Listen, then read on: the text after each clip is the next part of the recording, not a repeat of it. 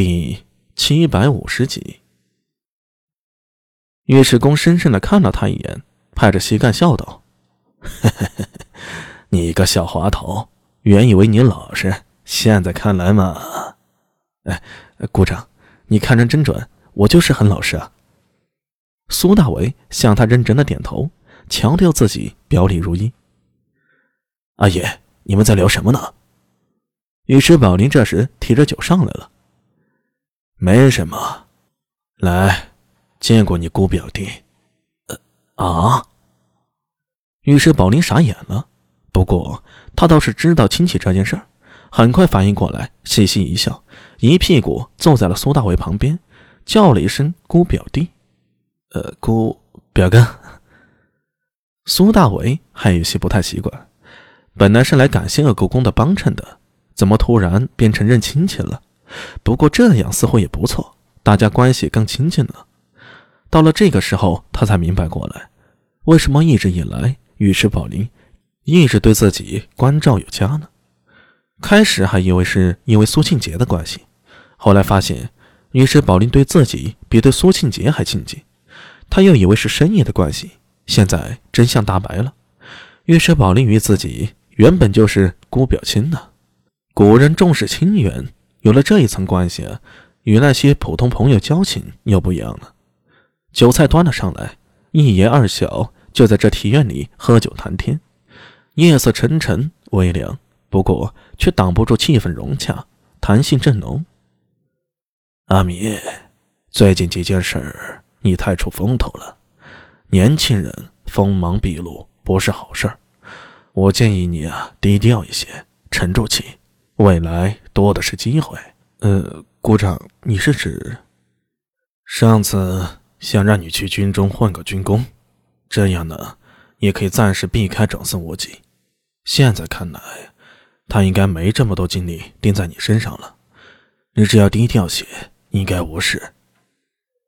尉迟恭向苏大为指点道：“别小看他说的这番话，这话可以说是推心置腹啊。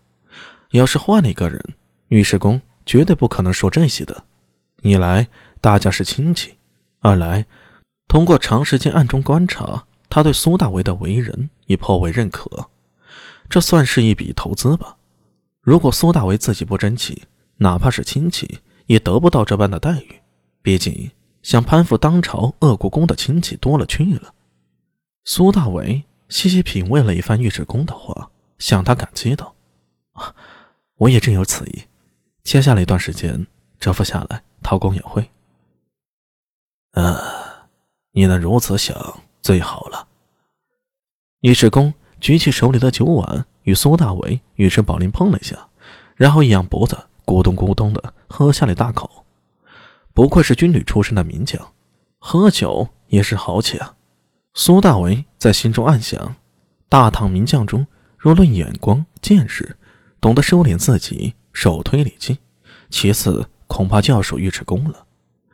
在该立功的时候奋勇争先，当仁不让；在天下大定之后，又懂得放下军权，安心做一乐家翁，能善始善终。像这样的名将，古今又有几人呢？事实上，尉迟恭只怕是一直被人低估了，都被他粗豪的外表给欺骗了。对了，说到外表粗豪，大唐如今还有一位名将，就是那魂不吝的程咬金呢。不过，比起尉迟恭这种看似沉默寡言、传统武将的作风，程咬金给人的感觉就透着一股痞气，那是混江湖混到骨子里才有的圆滑世故。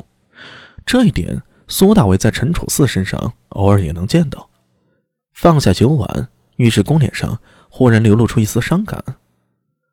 唉，我老了，这副身子骨也大不如前了。还不知有几年好活呢。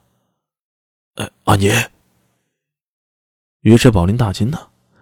尉迟恭摆了摆手，让他不要插话，接着说道：“其实，如果你愿从军，老夫可以扶你一程。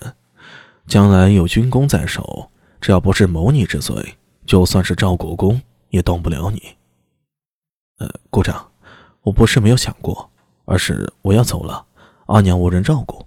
而且我在长安也有不少亲朋旧故，现在都仰仗着我。我若走了，只怕他们又受人欺凌啊。苏大为说的隐晦，但是尉迟恭却听得明白。苏大为是舍不下在长安的亲人、家业还有生意。终究时代不同，不是大唐初创，天下人心思定，没有多少良家子愿意打仗。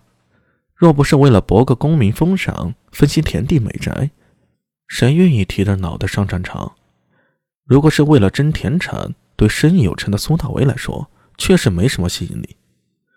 尉迟恭偏衣而起，有些感慨的长叹一声：“唉，我明白了，只恨我早生几年，今后大仗只怕是捞不着了。”说着，他似乎有些意兴阑珊，披着衣走到庭院一角，对着天上的月光沉默下来了。